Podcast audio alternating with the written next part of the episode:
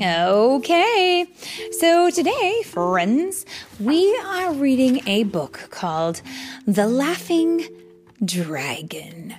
And it is written by Kenneth Mahood, and it is read today by Mommy and Philip. Philip. Are you ready to go on an adventure with me? No. No. Well, how about you sit back and watch? Mm-hmm. Much better. Okay, here we go.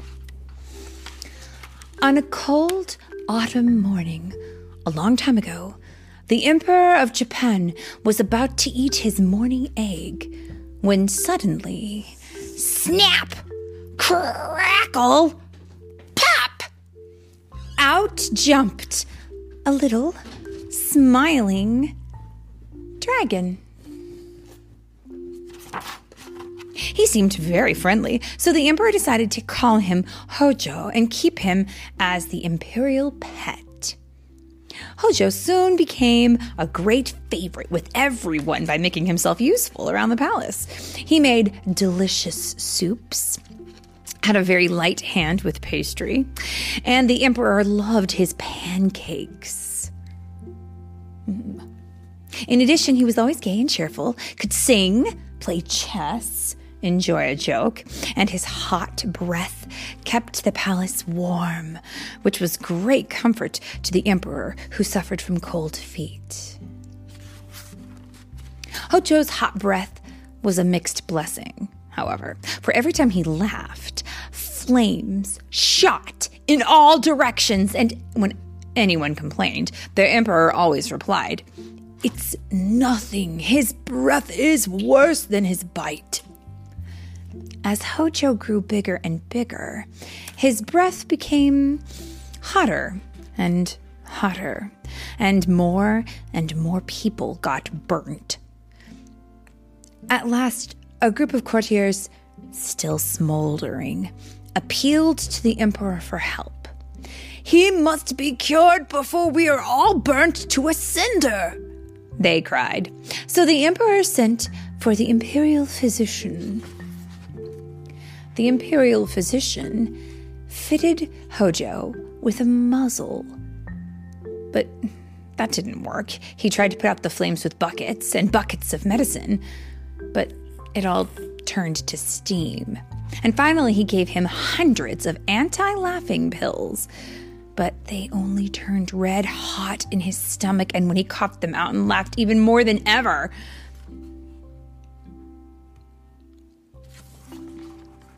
Although the emperor had cold feet, he had a warm heart and wanted to keep Hojo despite his flame throwing habit.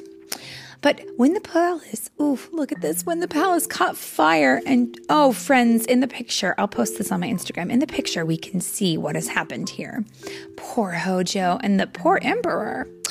When the palace caught fire, he gave the order for Hojo to be sent to some place where he could do no harm. I hate to do this, he called. But your trouble is that you can only see the funny side of life. Oh dear. So it seems to me that I think if our dragon friend Hojo knew how to be more serious, he wouldn't be in trouble all the time, don't you think? He needs to learn to be serious. Mm-hmm. Yeah. Hojo was left on a bleak, fireproof island far away from Japan, the Emperor and all his friends. It wasn't true, he thought, that if you laughed, the whole world laughed with you.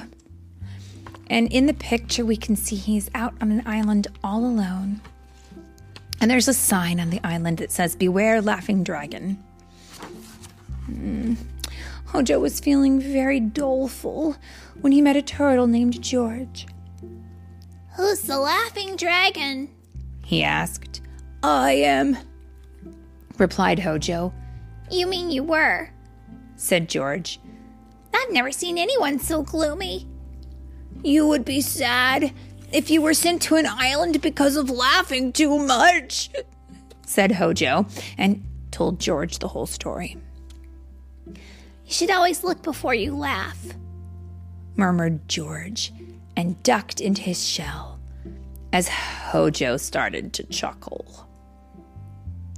At night, George was lucky that he had his shell to sleep in, for as Hojo slept, tucked up in his blanket, dreaming of his happy days in Japan, he laughed so much that it lit up like a lighthouse and sprinkled George with sparks. Though Hojo missed Japan, George kept him from feeling miserable. Each day they lay in the sun and toasted homemade muffins, and Hojo's breath was so warm that the island became covered in exotic flowers and migrating birds from Japan. Beautiful. Look at how many birds there are. Have you ever seen that many birds before? I don't think so. Oh dear. The birds were full of gossip. The Japanese are having the worst winter in over 100 years. They chirped. Everyone is freezing and there are icicles on the Emperor's toes. Hojo was very depressed. If I could get back now, I could keep my friends warm, he told George. Only if you learn to control yourself, replied George. You will have to practice breath control and try holding your breath. I will tell you sad stories to prevent you from laughing. As George told sad stories, Hojo found he could hold his breath quite easily. And slowly, he got fatter and fatter and fatter until, much to his surprise, he floated up into the air. I can fly! shouted Hojo. And can I ask really quick? Philip and I can see these pictures, but our friends listening cannot see them. So we should describe how is it that he got fatter and fatter and fatter? Can you can you explain what happened? Yes, story. Yeah, he was holding his breath, right? So he was holding more and more air into his tummy, and he's kind of become a balloon, hasn't he? Mm-hmm. Yeah. So we have a dragon balloon here, right? Mm-hmm. mm-hmm. And that's exactly what happens. You have turned into a hot air balloon, exclaimed George. Now, with the bird's help, you can fly to Japan if you can keep from laughing. When Hojo had been fitted with a basket to carry George, they set off, and soon they were floating high above the clouds. Try to hold your breath until we're over land, shouted George as he called out sad story after sad story.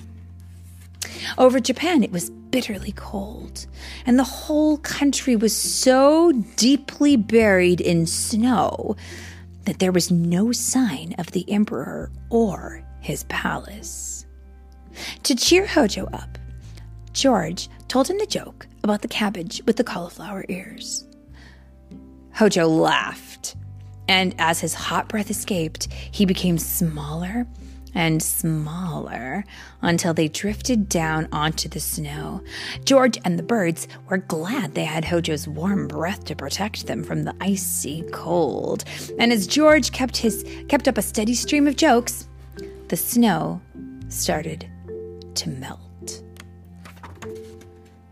Wow, this is amazing. Before long, with George telling every joke he could think of, Hojo had melted a tunnel down to the palace where the emperor and his family were blue with cold. We all missed you, said the emperor, and especially your hot breath.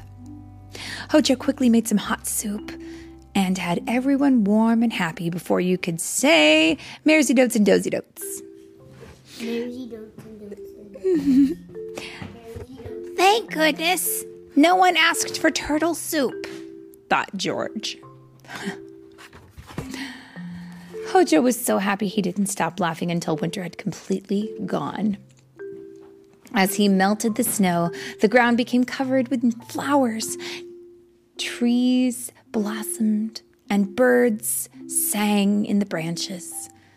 There were no more complaints from the courtiers, and when one of them passed, George would call out, A chuckle a day keeps the snow away.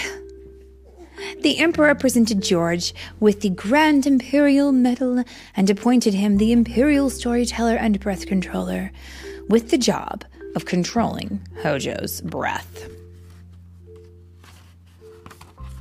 From that day on, Hojo's flames were kept in check by George's stories, but whenever he felt like a good laugh, George told his funniest jokes, and Hojo put on a spectacular firework display. And I will say that is amazing, isn't it? Have you ever seen such beautiful fireworks? Mm-hmm. The turtle throws them in his mouth and then mm, says a joke and then he sprays them all out. That's exactly what happens. And that is the end of the story, friends. What did he just do? Oh, and the very last page, we can see, use your imagination and you can see the dragon is sitting next to the turtle, and the turtle has a very long fork, and on it, it looks like is a hot dog and the dragon is laughing and there's just fire going everywhere. And so the turtle is getting his hot dog roasted by the dragon's hot breath. And just so that everyone knows, the turtle is quite green. And what color would you say this dragon is? What? Red. Red. He's kind of a reddish purpley colored dragon, and he's quite something else, isn't he? And that's the story of the laughing dragon. The